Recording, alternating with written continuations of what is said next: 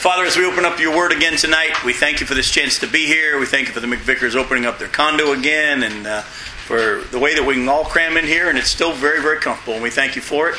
Uh, Lord, tonight, as we deal with, uh, as far as we get in chapter 16 tonight, continue to open up our eyes to some things that we're going to see here as we get close to the end of the tribulation period in this study. And Lord, again, um, you have a reason why you want us to know this book.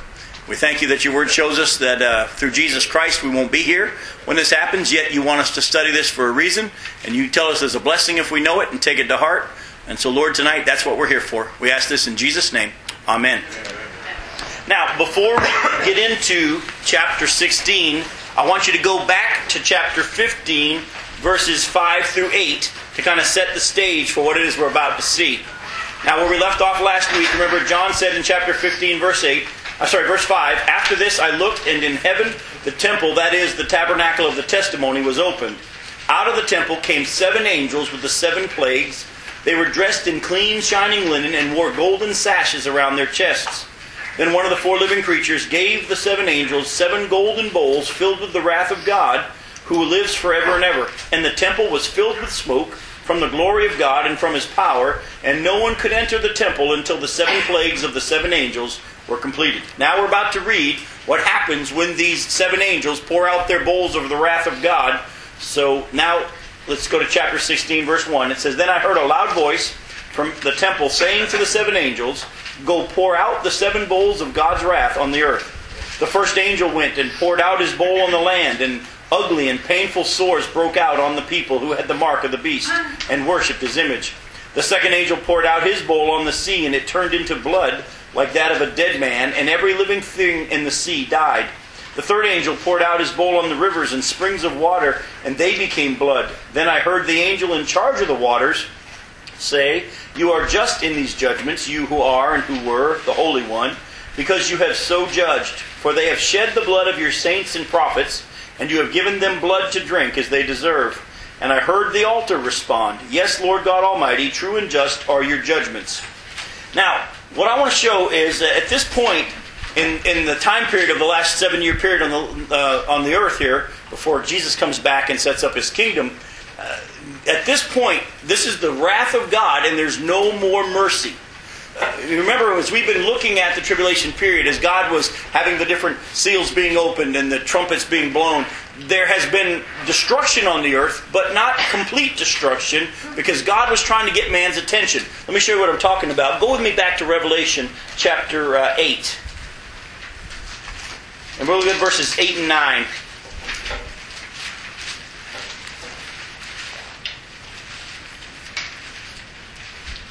Uh, in Revelation chapter 8, verse 8, it says, The second angel sounded his trumpet, and something like a huge mountain all ablaze was thrown into the sea.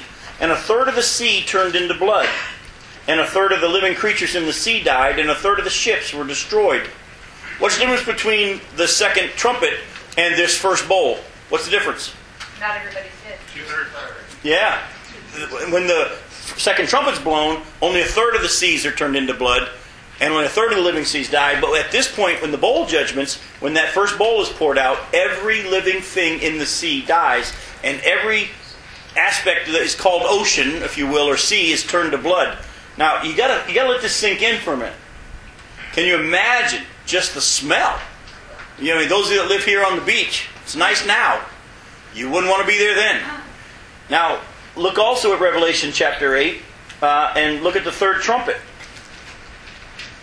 In verse 10, the third angel sounded his trumpet, and a great star blazing like a torch fell from the sky on the third of the rivers and on the springs of water.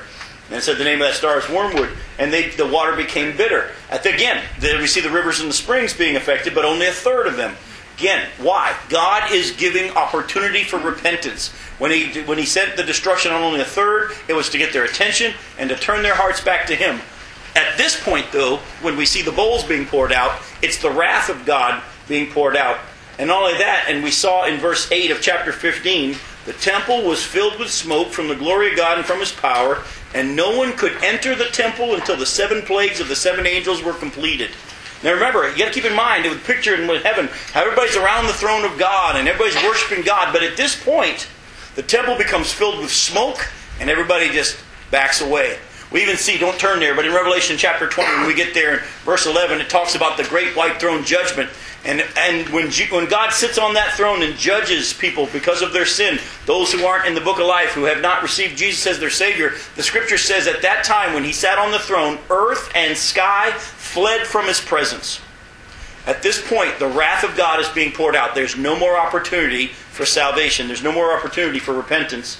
And uh, the judgments are pretty bad. And not only that, we see that the angel in charge of the waters is a very interesting thing. And I've tried to do a little study on that to try to find out what's going on here. Uh, we don't know any more than this, but there seems to be an angel in charge of the waters. Not the one who poured out the bowl, but it seems to be a separate angel here who's in charge of the waters. And whatever that means, he stands back and says, even though you're destroying what I've been responsible for, you're right in doing this. And he says, They've been thirsty for the blood of your prophets and for your saints. You've given them water to drink. Now, I'm sorry, blood to drink. Think, think about what's going on here on the earth. Now, every ocean, all the springs of water, all the rivers are all turned to blood. Oh, by the way, as you're about to see as we continue on, I think the Bible teaches that all of these bowls are poured out consecutively, and I believe they overlap. I don't think there's a period of time between the bowls. I think you're going to, buy, and I can show you scripturally how I think so, that the bowls are poured out. And this is at the very, very, very end of the tribulation period, setting up for the Battle of Armageddon. And we're going to be taking a look at that a little bit tonight. So let's move on now, though, to chapter 16, verses 8 through 16. It appears like we're moving right along, but you're about to see we probably won't get any further than these verses tonight with all that we have to look at in this next section. Says the fourth angel poured out his bowl, verse 8 of chapter 16. The fourth angel poured out his bowl on the sun, and the sun was given power to scorch people with fire. They were seared by the intense heat, and they cursed the name of God, who had control over these plagues, but they refused to repent and glorify him. Now the fifth angel poured out his bowl on the throne of the beast, and his kingdom was plunged into darkness Men gnawed their tongues in agony and cursed the God of heaven because of their pains and their sores, but they refused to repent of what they had done. The sixth angel poured out his bowl on the great river Euphrates, and its water was dried up to prepare the way for the kings of the east. Then I saw three evil spirits that looked like frogs. They came out of the mouth of the dragon, out of the mouth of the beast, and out of the mouth of the false prophet. They are the spirits of demons, performing miraculous signs as they go out to the kings of the whole world to gather them for the battle on the great day of God Almighty. Behold, I come like a thief. Blessed is he who stays awake and keeps his clothes with him, so that he may not go naked and be shamefully exposed. Then they gathered the kings together in the place that in Hebrew is called Armageddon. We're going to stop right here. And uh, like I say, time wise, we probably won't have time to get much further in this chapter because there's so much here I want us to pull out. Look at the fifth bowl. Yes, go ahead. Sure. When is this revelation that the parts you're reading, 15 and 16, when is that supposed to be happening? The Behold, I come like a thief. If you can hang on, All of it. yeah, well, if you can hang on, that will be answered in a little bit. In All my right. verse 15, Mm-hmm. uh, it's in red. Right, Jesus is saying that. This is Jesus saying that. If you hang on, we're going to come back to that section. So that's a good question, and it will be answered tonight. What I want to show you first, though, is look at verse 10. It says, The fifth angel poured out his bowl on the throne of the beast, and his kingdom was plunged into darkness. And men gnawed their tongues in agony and cursed the God of heaven because of their pains and their sores. When did they receive the pains and the sores? When the mark of the beast. And when the um, Which bowl? first bowl, first bowl. The first bowl. So it's obvious that during the fifth bowl being poured out in the darkness, people are still in agony because of the first bowl. You see how they're overlapping here. This is going to happen all in rapid succession as God brings his judgment. Now, there are those that try to bring a similarity between uh, the plagues at the time of Moses in Egypt and with what's here. As I really looked at it, I don't think you can fully try to do that. There are definitely some similarities with the blood, the water turning to blood in the time of darkness, and, and different things like that. But for the most part, you really can't make them exactly the same. And to say that what God did in Egypt is what he's doing here, it's not. But there are definitely some similarities. But what I want to talk about tonight for a little bit is what happens in verse 8. This is real global warming right here, all right? It says, The fourth angel poured out his bowl on the sun, and the sun was given power to scorch people with fire. I want to take a little detour from our study of Revelation tonight, and I want to take you in a little side study about global warming. I really think that, that it's necessary for us as Christians to be biblically educated as to things that are going on in our world And there's a tendency sometimes for us to get caught up in different things, but not really understand what the Bible has to say about it. So if you'll stick with me, I want to walk you through a biblical understanding of this whole global warming issue that we have. All right? And the first thing that I want to set out, and I want you to, like I say, stick with me until I've explained fully what the Bible talks about here. But the first thing that I want you to understand is the Bible, and I'm about to show you this, the Bible says that it's a very arrogant thing for us to even think that we can control the weather to think that we as humans actually have compl- control over climate changes and the weather on our planet. I don't care what Hugo Chavez says. I don't care if he accuses us of having a, a an earthquake weapon. You know, and that, I don't know if you heard that. He he actually said that the, the, what happened in Haiti was because Americans were testing their earthquake quake weapon. You know that we have the ability to make earthquakes in different parts of the planet. Who cares what that nut says? It's not true. We really don't have as much control over this planet as we think we do. And I'm going to prove it to you from Job chapter 36 and chapter 37 and 38. So put a bookmark here in Revelation 16 and come back with me to the book of Job. It's right before the book of Psalms. And we're going to start in Isaiah, uh, sorry, in Job chapter 36. In this situation, uh, Elihu is speaking, and Job, as you know, if you know the story of Job, has gone through these trials, and God's been doing something that he has in mind. And Job, of course, doesn't know what God's doing with all that he's gone through. And at this point, Job's been saying, if only I could have a face to face with God, you know, I could talk to him and defend my case. Elihu speaks for God, and this is what he says in verse 26 into chapter 37. Chapter 36, verse 26 says, How great is God, beyond our understanding. The number of his years is past finding out. He draws up the drops of water which distill as rain to the streams. The clouds pour down their moisture with abundant showers, and abundant showers fall on mankind. Who can understand how he spreads out the clouds, how he thunders from his pavilion? See how he scatters his lightning about him, bathing the depths of the sea? This is the way he governs the nations and provides food in abundance. He fills his hand with lightning and commands it to strike its mark. His thunder announces the coming storm, and even cattle make known its approach. At this my heart pounds and leaps from its place. Listen, listen to the roar of his voice, to the rumbling that comes from his mouth. He unleashes his lightning beneath the whole heaven and sends it to the ends of the earth. After that comes the sound of his roar. He thunders with his majestic voice. When his voice resounds, he holds nothing back. God's voice thunders in marvelous ways. He does great things beyond our understanding. He says to the snow, excuse me, fall on the earth, and to the rain shower, be a mighty downpour, so that all men that he has made know his work. He stops every man from his labor. The animals take cover, they remain in their dens. The tempest comes out from its chamber, the cold from the driving winds. The breath of God produces ice, and the broad waters become frozen. He loads the clouds with moisture, he scatters his lightning through them. At his direction, they swirl around over the face of the whole earth to do whatever he commands them. He brings the clouds to punish men or to water his earth and show his love. Listen to this, Job. Stop and consider God's wonders. Do you know how God controls the clouds and makes his lightning flash? Do you know how the clouds hang poised, those wonders of him who, who is perfect in knowledge? You who swelter in your clothes when the land lies hushed under the south wind, can you join him in spreading out the skies? hard as a mirror of cast bronze. Now it's interesting, at this point, Elihu is coming and speaking for God. That, by the way, the other three guys that speak, they think for God, are so told at the end that, that they didn't say what was right. Now it's an interesting study. You'll find that everything that those three guys said about God is in itself true. It didn't apply to Job's case. But in this time, Elihu was never corrected for saying things that were not true. And Elihu, Elihu, when he talks to Job, says, All right, I understand you want to have your face to face with God, but let me just talk to you about how big this God is. And in doing so, he goes straight into a description of God's power and his authority over the weather. It's a very interesting thing.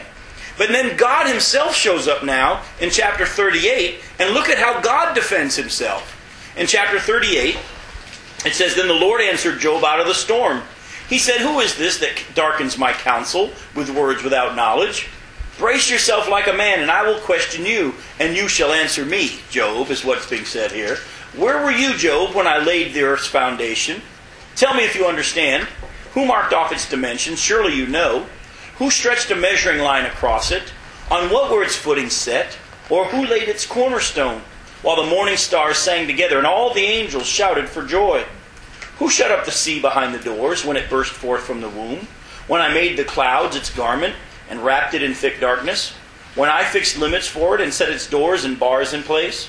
When I said, This far you may come and no farther? Here is where your proud waves halt. Have you ever given orders to the morning or shown the dawn its place, that it might take the earth by the edges and shake the wicked out of it? The earth takes shape like clay under a seal. Its features stand out like those of a garment. The wicked are denied their light, and their upraised arm is broken. Have you journeyed to the springs of the sea, or walked in the recesses of the deep? Have the gates of death been shown to you? Have you seen the gates of the shadow of death? Have you comprehended the vast expanses of the earth? Tell me if you know all this. What is the way to the abode of light? And where does darkness reside? Can you take them to their places? Do you know the paths to their dwellings? Surely you know, for you are already born, you have lived so many years.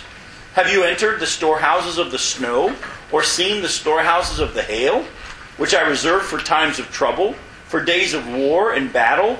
What is the way to the place where the lightning is dispersed, or the place where the east winds are scattered over the earth? Who cuts a channel for the torrents of rain and a path for the thunderstorm, to water a land where no man lives, a desert with no one in it, to satisfy a desolate wasteland and make it sprout with grass? Does the rain have a father? Who fathers the drops of dew? From whose womb comes the ice? Who gives birth to the frost from the heavens when the waters become hard as stone, when the surface of the deep is frozen? Can you bind the beautiful Pleiades? Can you loose the cords of Orion? Can you bring forth the constellations in their seasons, or lead out the bear with its cubs? Do you know the laws of the heavens? Can you set up God's dominion over the earth? Can you raise your voice to the clouds and cover yourself with a flood of water? Do you send the lightning bolts on their way? Do they report to you, Here we are? We are endowed with heart. We, who endowed the heart with wisdom, or gave understanding to the mind?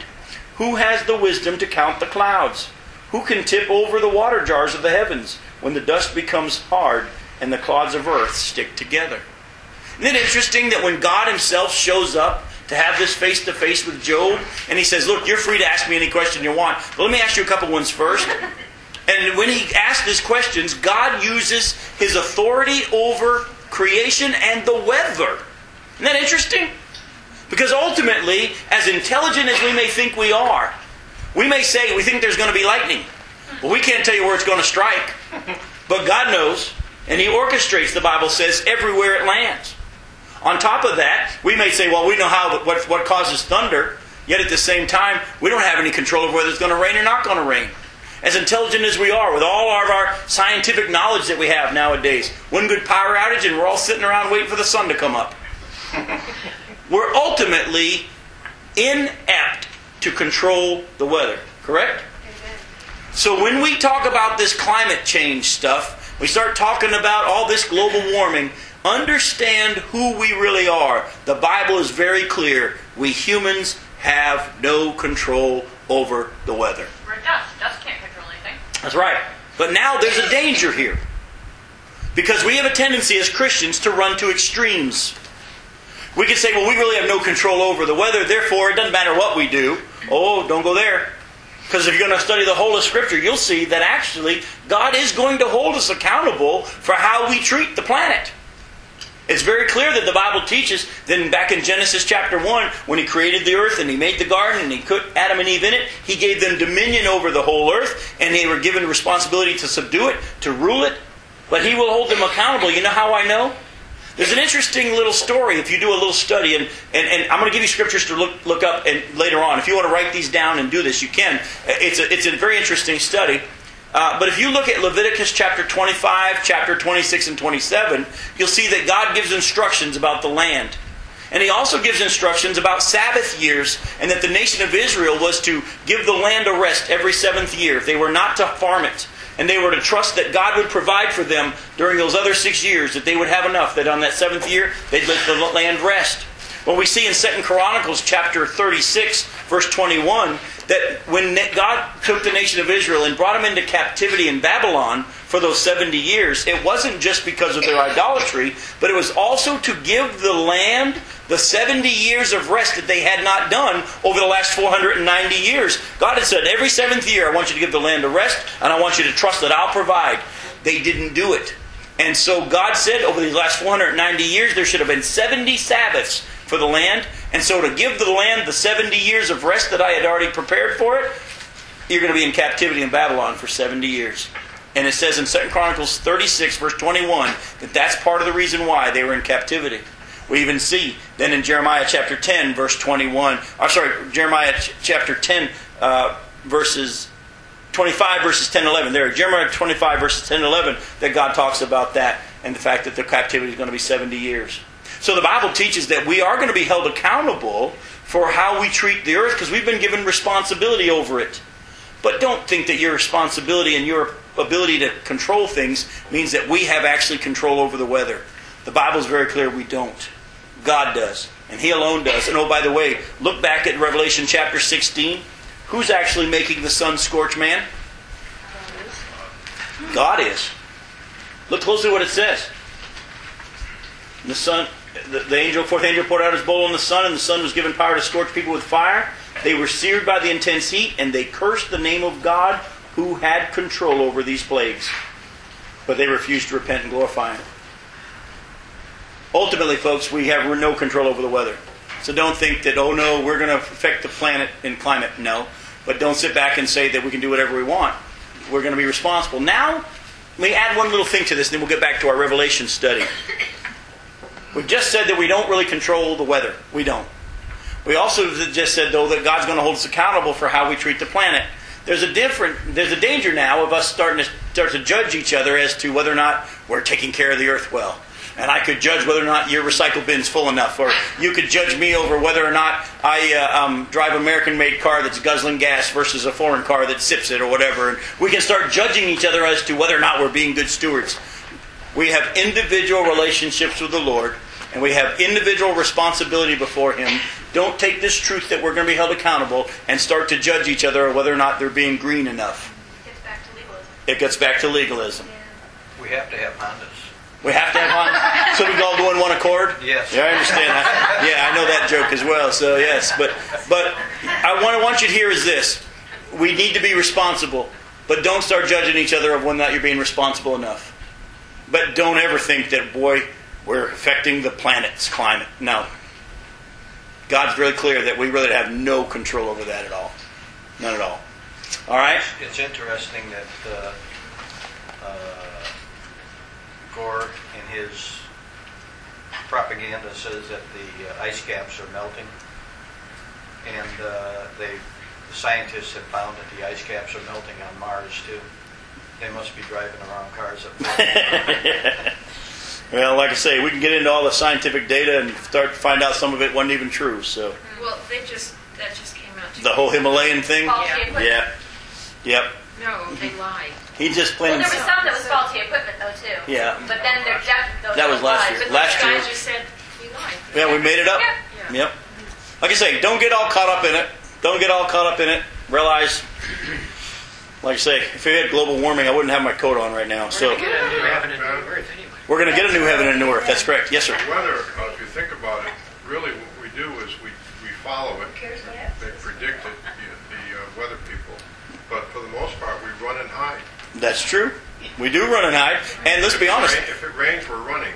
If there's any a hurricane, we're we're running. running and hiding. We're ult- like he said, uh, we read there in Job, God stops men from work to let them know that He's in control. And let's be honest, wouldn't it be awesome to have the job of weatherman? You don't even have to be right.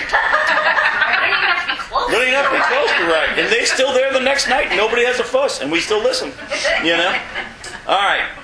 Now, let's move on. Now, I want to deal with the question you had there in verse uh, 15.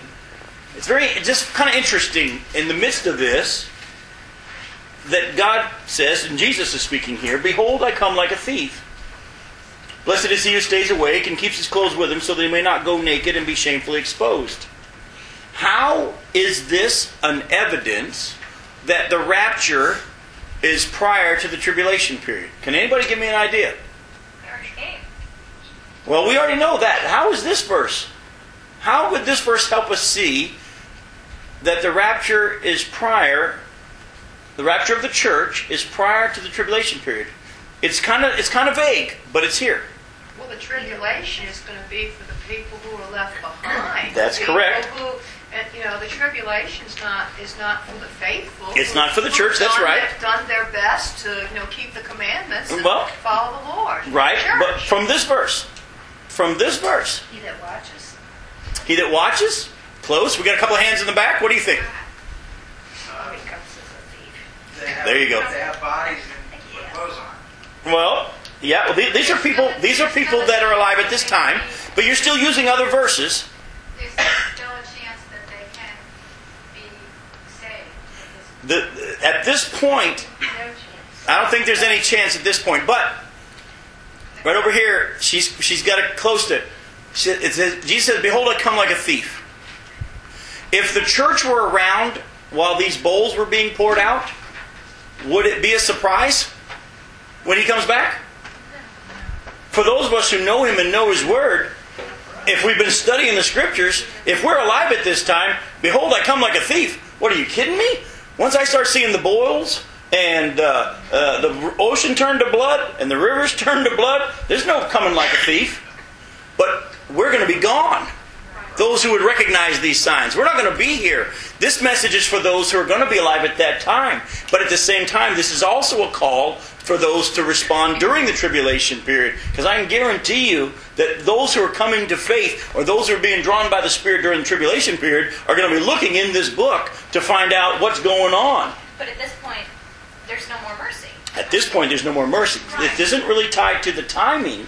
It's just in the middle of this. The message from Jesus is simply this: When I come, it's gonna boom. It's gonna happen right away. No more mercy because the church, the, ch- the people of the church will be gone. They'll Yeah, but there's still gonna raptured. there's still be So mercy. There's not to be the mercy for the Oh, there's still will- left behind. There's still, there will be mercy for those left behind because there are those who come to faith. Remember back in chapter six, we see the souls of those who were killed for their faith in Jesus after during the tribulation, and they were saying, "When are you going to revenge?"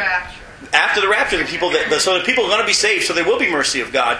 People will come to faith during that time period. So the blessing is for those who are tribulation saints. This is for the this message is being given to the tribulation saints. They're, they're Won't getting- they have to die though for Christ? They don't have to die to be a tribulation saint.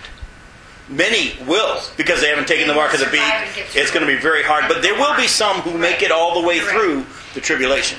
Go ahead. there will be mercy, but uh, uh, the church is freed from the tribulation.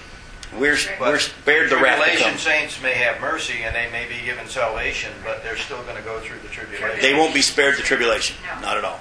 No. So they Some will will go live, through the some will whole tribulation? It depends. They might not. Some will. Some will. Some will be killed because they don't take the mark of the beast. They don't worship his image. And if you don't take the mark of the beast, you can't buy, you can't sell, you can't eat. So many will be killed. But there will be some that make it through.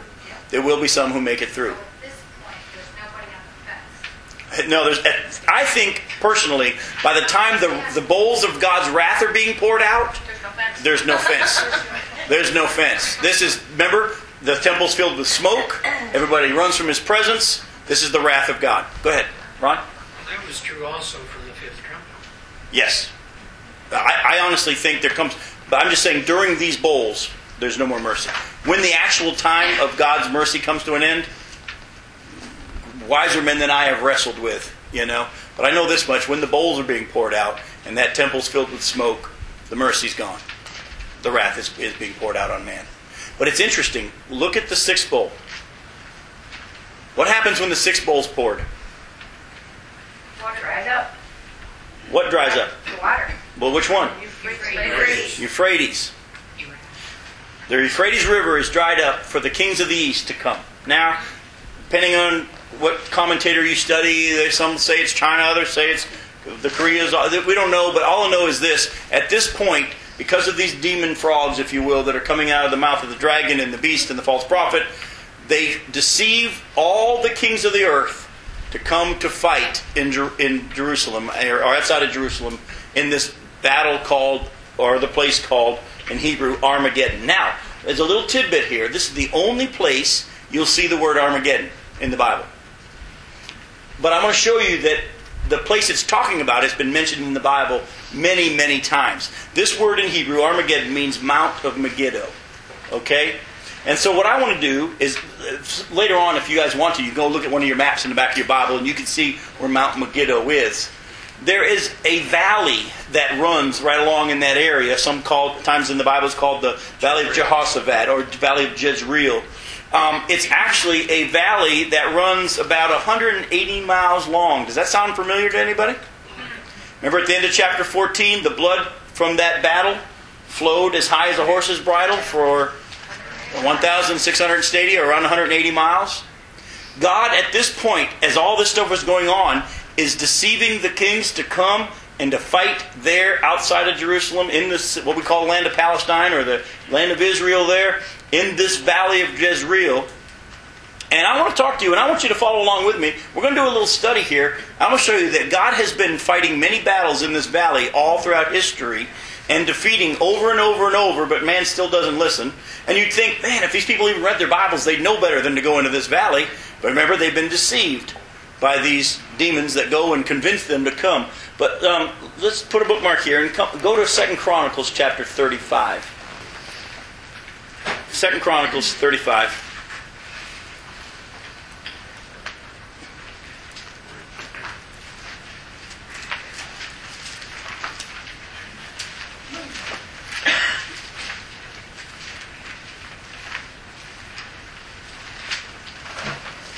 Look at verse 22.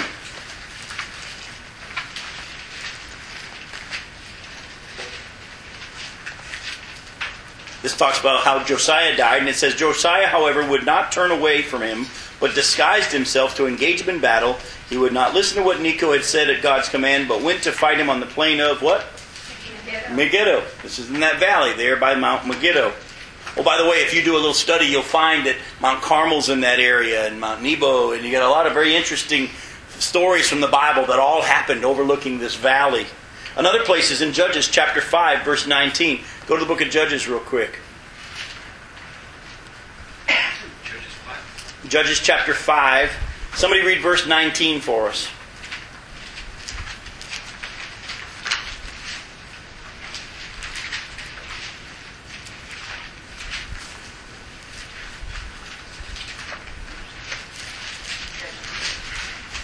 The kings came, they fought, and then fought the kings of Canaan at Taanach by the waters of Megiddo.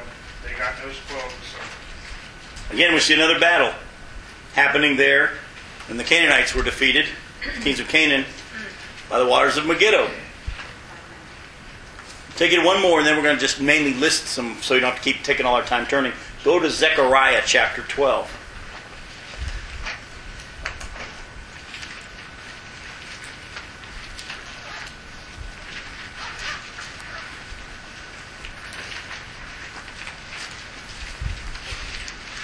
Look at verse 11.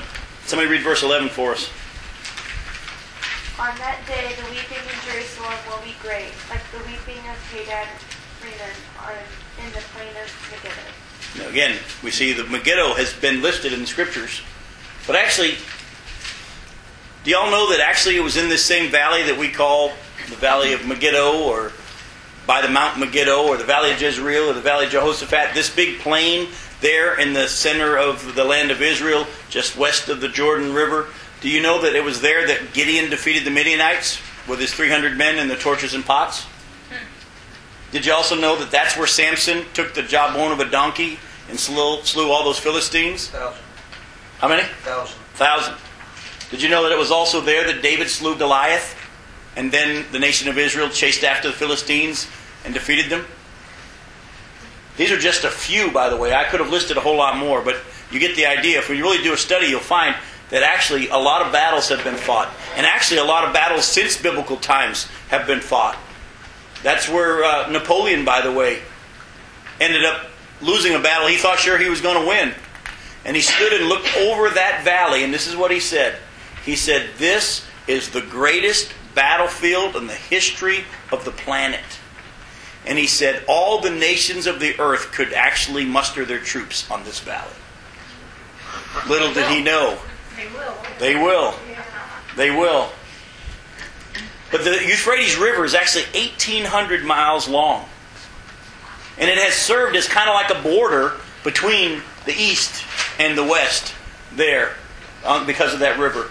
There are parts of it that are very, very deep and parts that are super, super wide. And actually, if, if you look later on at other places in prophecies, we won't take the time to turn there, but like in the book of Isaiah and other places, it talks about how God's going to dry it up and people can walk over by, on it by foot.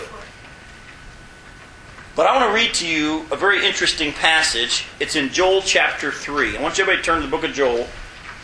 Because Joel chapter 3 talks about this time where God's going to gather all the nations at the end of that tribulation period, all the nations for battle in this valley. We're going to start in chapter 3, verses 1 through 3, and then we're going to go to chapter 3, verses 9 through 16. It says, In those days, chapter 3 of Joel, verse 1, In those days and at that time, when I restore the fortunes of Judah and Jerusalem, I will gather all nations and bring them down to the valley of Jehoshaphat. There I will enter into judgment against them concerning my inheritance, my people Israel. For they scattered my people among the nations and divided up my land. They cast lots for my people and traded boys for prostitutes, and they sold girls for wine that they might drink. Oh, by the way, that includes us. When it talks about bringing all the nations, that means us too. You know why? We're involved. We, and when I mean us, I mean the United States. We've been involved in helping Israel divide the land too, have we not? Have we not had presidents? And it doesn't matter which side of the aisle they've been on. Have we not had presidents who have gone into Israel and tried through these quote unquote peace talks to give them to divide the land and give some to the Palestinians and so on? Whatever's left of us at this time will be brought into battle as well. It says all the nations of the earth. Go to chapter nine, uh, chapter three, verse nine. Proclaim this among the nations: Prepare for war. Rouse the warriors. Let all the fighting men draw near and attack. Beat your plowshares into swords and your pruning hooks into spears. Let the weakling say, I am strong. Come quickly, all you nations, from every side, and assemble there. Bring down your warriors, O Lord. Let the nations be roused. Let them advance into the valley of Jehoshaphat. For there I will sit to judge all the nations on every side. Swing the sickle, for the harvest is ripe. Come, trample the grapes, for the winepress is full, and the vats overflow. So great is their wickedness. Multitudes, multitudes in the valley of decision. For the day of the Lord is near, in the valley of decision. The sun and moon will be darkened, and the stars no longer shine. The Lord will roar from Zion and thunder from Jerusalem. The earth and the sky will tremble, but the Lord will be a refuge for his people, a stronghold for the people of Israel. Why is God gathering these people, all these nations in the, in the valley of Jehoshaphat or the valley of Jezreel? Judgment. And what happens? Does anybody know what happens at the end of this battle?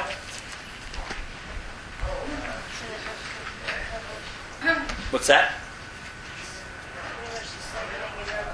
It's pretty much very good, Nicole. Nicole's way ahead of us here. She said it sounds like the same thing as Revelation 14. Go back to Revelation chapter 14, verses 14 through 20.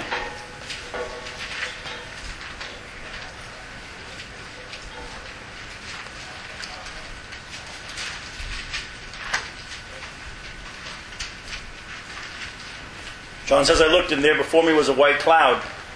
And seated on the cloud was one like the Son of Man, with a crown of gold on his head and a sharp sickle in his hand. Then another angel came out of the temple and called in a loud voice to him who was sitting on the cloud Take your sickle and reap, because the time to reap has come, for the harvest of the earth is ripe. So he who was seated on the cloud swung his sickle over the earth, and the earth was harvested. Another angel came out of the temple in heaven, and he too had a sharp sickle. Still another angel who had charge of the fire came from the altar and called in a loud voice to him who had the sharp sickle Take your sharp sickle and gather the clusters of grapes from the earth's vine, because its grapes are ripe. The angel swung his sickle on the earth and gathered its grapes and, and threw them into the great winepress of God's wrath. There they were trampled in the winepress outside the city, and blood flowed out of the press, rising as high as a horse's bridle for a distance of 1,600 stadia, or, by the way, the distance of that valley there in the center of Israel. It's at the end of this battle that Jesus himself comes back. It's at the end of this battle that Jesus himself comes on the white horse and he steps up on the Mount of Olives and it's split in two and the millennial kingdom begins. But I want you to see, as we've been here in Revelation chapter 16 so far, that God is controlling everything. He's orchestrating it all. At this point, He's just bringing judgment on the earth. He's bringing judgment on the earth. But we haven't got to the seventh bowl yet, have we? I'm going to read this section to you. Like I say, we won't have time to really break it down as much as I will next week. And next week, by the way, if you're able to be here, we're going to take a look at a really interesting study as to where all false religion has come from. We're going to go back to the book of Genesis and to a man named Nimrod and false worship that has begun back way back then. We're going to tie it in with the Tower of Babel. And when we look at chapter 17 the woman on the beast, you're going to find that it is false religion that all originated back in Babylon, the time of Babel, because of a man named Nimrod. And then we're going to look at some other places in Jeremiah and others that are just going to shock you when you read what was really going on and what has carried on from that day. But for right now, look at verses 17 to the end of the chapter, of chapter 16. Says the seventh angel poured out his bowl into the air, and out of the temple came a loud voice from the throne saying, It is done. Then there came flashes of lightning, rumblings, peals of thunder, and a severe earthquake. No earthquake like it has ever occurred since man has been on earth. So tremendous was the quake, the great city, this is Jerusalem, split into three parts, and the cities of the nations collapsed. God remembered Babylon the Great and gave her the cup filled with the wine of the fury of his wrath. Every island fled away, and the mountains could not be found. From the sky, huge hailstones of about a hundred pounds each fell upon men, and they cursed God on account of the plague of hail, because the plague was so terrible. By the way, does anybody know what we just read there about the hail? What does that tie into with something we, we read earlier today? Job. Job. Job. Go back real quick to Job chapter 38.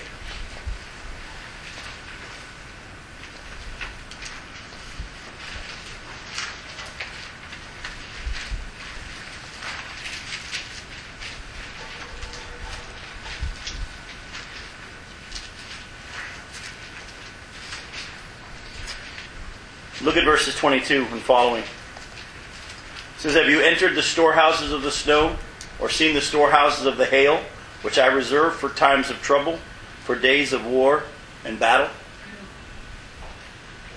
Isn't that interesting with all of our nuclear weapons and all of our smart bombs? Now we've been working on lasers, kind of like catch up with Star Trek. You know, I've heard the military's working on laser guns and stuff like that. All God needs to wipe out man is hail. 100 pounds apiece coming down from, from, from the sky and wiping everybody out. And do it with earthquakes too. You can do it with earthquakes too. All the whole earth as we know it's going to be leveled flat. It's going to be leveled flat. The islands are going to be gone. The mountains are going to be gone. It's going to be leveled flat. There's going to be absolute chaos. But then at that point, God comes and sets up his kingdom. Satan, as you're going to see in a little bit, is thrown into the abyss, and he's going to be bound for a thousand years and all this.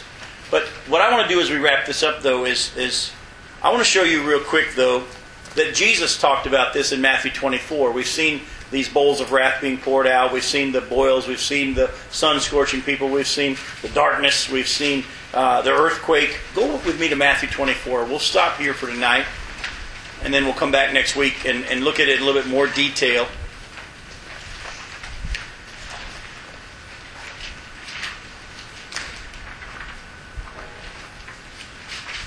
In Matthew 24,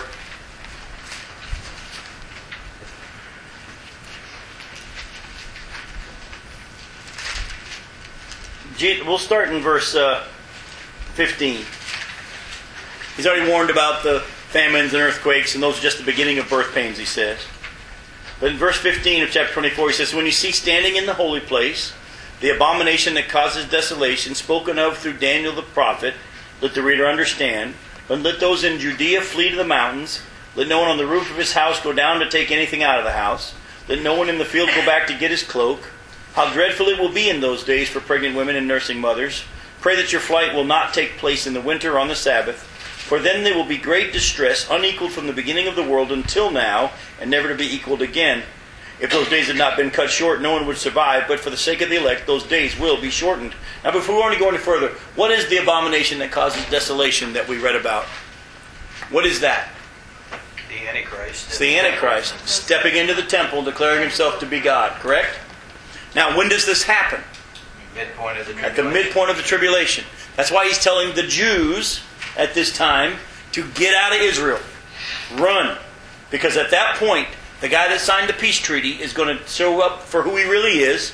He's going to be indwelt by Satan himself, and he is going to turn against the people of God, against the Jews. And Jesus said, Get out. The Bible says that he's going to protect them in the wilderness for a while. And we saw earlier in Revelation how John saw this dragon chase after the, wo- the child who was born of the woman, and it spewed out after him, but the earth opened up and protected them and all that. This is when they're told to go run. Now the second half of the tribulation is happening. This is where the Antichrist is going to be doing wicked things and setting up his image, and people are going to worship it. But those who believe are going to be tortured. In verse 23, Jesus goes on and says, At that time, if anyone says to you, Look, here is the Christ, or there he is, don't believe it. For false Christs and false prophets will appear and perform great signs and miracles to deceive even the elect if that were possible. See, I've told you ahead of time. So if anyone tells you there he is out in the desert, don't go out, or here he is in the inner rooms, don't believe it. For as lightning that comes from the east is visible even in the west, so will be the coming of the Son of Man. Wherever there is a carcass, there the vultures will gather. Immediately after the distress of those days, the sun will be darkened. When does that happen? Into seven years. At the end of the seven years, which bowl? Sun is darkened when? The fifth bowl. Remember the darkness? At least we know there's darkness over the uh, kingdom of the Antichrist. Now we don't know if this is going to be Babylon itself or if it's going to be the whole world since he's going to be kind of trying to rule the whole world. We don't know the extent of it. But we know the fifth bowl is darkness. Oh, and by the way, I don't know how God's able to do it. There's lots of people that try to speculate on how. Don't worry about it because back in the time of Moses, he made it so dark in, in, in Egypt, it was like the, the scripture said it could be felt. But yet, in Goshen, where the, where, the, where the Israelites were, they had light. So don't try to come up with some physical phenomenon. God just made it so he can do it. He made it so dark they couldn't even see. But it, says it said it said that uh, um, this sign. Sorry again, verse twenty nine. Immediately after the distress of those days, the sun will be darkened, the moon will not give its light, the stars will fall from the sky, and the heavenly bodies will be shaken. At that time, the Son of Man will appear in the sky, and all the nations will, of the earth will mourn. They will see the Son of Man coming on the clouds of the sky with power and great glory. And he will send his angels with a loud trumpet call, and they will gather his elect. These are the believers that are left through the tribulation period, from the four winds, from one end of the heavens to the other. Now learn this lesson. Well, before I read this lesson, why are the people on the earth mourning when Jesus comes back? Because they know there's no Because more they're in time. trouble. They can't. Yeah. It's kind of like, oh, dip. He was right. They're mourning. That's why it says that the people are going to weep. It's going to be weeping. But look at what it says. It says, Learn this lesson from the fig tree. As soon as its twigs get tender and its leaves come out, you know that summer is near. Even so, when you see all these things, you know that it is near, right at the door. I tell you the truth, this generation will certainly not pass away until all these things have happened. Heaven and earth will pass away, but my words will never pass away. Now, there's a very interesting little thing here that Jesus is saying. He said, I tell you the truth, verse 34, this generation will certainly not pass away until all these things have happened. What generation is he talking about? Was he talking about the generation that heard him say this? The generation that Can't be. Israel come into being. Well, and I lean in that direction because of the fig tree, and we're going to get to that. It could be that it's just talking about the generation that sees the distress of these days. Right. With the it could be that. Yet I think that it's still tied to this fig tree comment. Because throughout Scripture, the nation of Israel has been described as a fig tree. And actually, interestingly enough, in the last week that Jesus was on the earth, as he was in Jerusalem, walking back and forth from Bethany every night, um, he sees this fig tree, and it didn't have any fruit. And he cursed it. And the next day they come by and they see that it was dead, and the, the, uh, the, the disciples were astonished. I, and I've wondered if that was a picture of what Jesus was saying to the nation of Israel you, time's up. your time's up. Now, of course, as we see from Scripture, he wasn't ultimately done with them. He put them on hold, if you will, and he did his church age thing. And then, at a, those last seven years, he'll pick back up with the nation of Israel. As we've said before, we've seen Ezekiel 37 in the valley of dry bones starting to happen as he has gathered the nation of Israel, who appeared dead for almost 2,000 years. Back from all the nations he has scattered them. They've come back to life, yet they don't have the Spirit of God within them yet. But he's brought them back into the land. And if, let me say this again, if Jesus is referring to the generation that sees the rebudding of the nation of Israel, the fig tree, if that's what he's referring to, what he's saying is the generation that sees Israel come back into the land will not pass away until all these things have been fulfilled. Isn't that us? That would be us. But now here's the big debate that people have. Well, wait a minute. I thought a generation was only 40 years. There's a man back in 1988 who wrote a book called 88 Reasons Why Christ Will Return in 1988. Well, he didn't read the fact that the Bible says no one knows when he'll come back, but at the same time, he was doing it from the fact that the nation of Israel became a nation again in 1948. And he did 40 years of a generation. He thought the generation would have to, you know, be 1988. Well, you can't say that a generation is, is, is only 40 years. They try to use Psalm 95, verse 10. And in that passage, it's, God says, I was angry with that generation for 40 years. It doesn't say that a generation is 40 years. It just says that God was angry with that generation for 40 years. Doesn't say the generation died. It doesn't say the generation died. Uh, Neil, I'm assuming you're over 40 years old, right? Are you still part of your generation? You're still part of your generation. So your generation has lived past 40 years. Actually, if you do a study in Matthew chapter 1, you'll see the genealogies. And it says it was 14 generations from this guy to this guy, and 14 generations from this guy to this guy, and so on. Well, if you actually break the bath down, and it's a lot of work for people that love to do that stuff, and I thank God someone else has done the work and I don't have to, those generations add up to like 50 something, 51.2 years or something. Well, then we also have a place in Scripture that talks about how four score, you know, or, or sorry, three score and, and, and ten, you know, three, three score and ten, and how 70 years. But also the Bible says that God's Spirit will not strive with man always. His limit is what? 120 years. So we don't know how long a generation is. We just know this, and I believe what you just said. I believe we are in the terminal generation. Well, then too, you know, when he says, you know, that, that you know, that to, to God, you know, a, year, a thousand years This is is like as a day. day, Mhm. a day is like a thousand years. So, you know, and then you know, you, you know not the day or the hour, and then, Mm-hmm. you know, I mean, I, I just think to, to try to We're not going to figure it out, but what I'm telling you is this if, and that's why I want you to hear that word if. If Jesus here in Matthew 24 is referring to the generation that sees the nation of Israel rebud in the fig tree, we're in that last generation. We're in it right now. How many more years do we have left? Don't try to figure it out. But be ready. Because he's going to gather his church before the tribulation begins. Now, there are those that think the rapture occurs and then the tribulation begins. The Bible doesn't really say. There could be a time period between the rapture of the church and the signing of the covenant to begin that last seven year period with the nation of Israel. We don't know.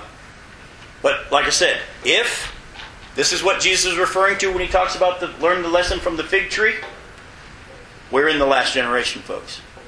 And with that in mind, it behooves us to not only know what this book says, but to share the truth with our friends. The Spirit of God's going to be the one who opens their eyes. The Spirit of God's going to be the one that convicts them. But at least we need to be faithful to say, time is running out. When's it going to end? Oh, we don't know. But I think it's soon. I think it's very, very soon. I'm sorry? When God wants. When God wants. Actually, do you know that the Bible actually says that the day's already been set? Does anybody know that? See, we always talk about no one knows the day of the hour. We think that it hasn't been set. Actually, it's in Acts chapter 17. I'm going to wrap up with this passage. I want you to see it. Acts chapter 17. My daughter was over here chuckling at me because I said I'm going to wrap up with this three times already. So,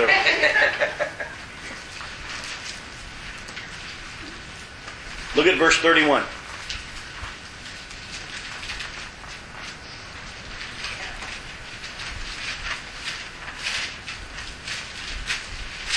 Acts 17:31 Paul's preaching to the Areopagus there in Athens and he says for he God has set a day when he will judge the world with justice by the man he has appointed.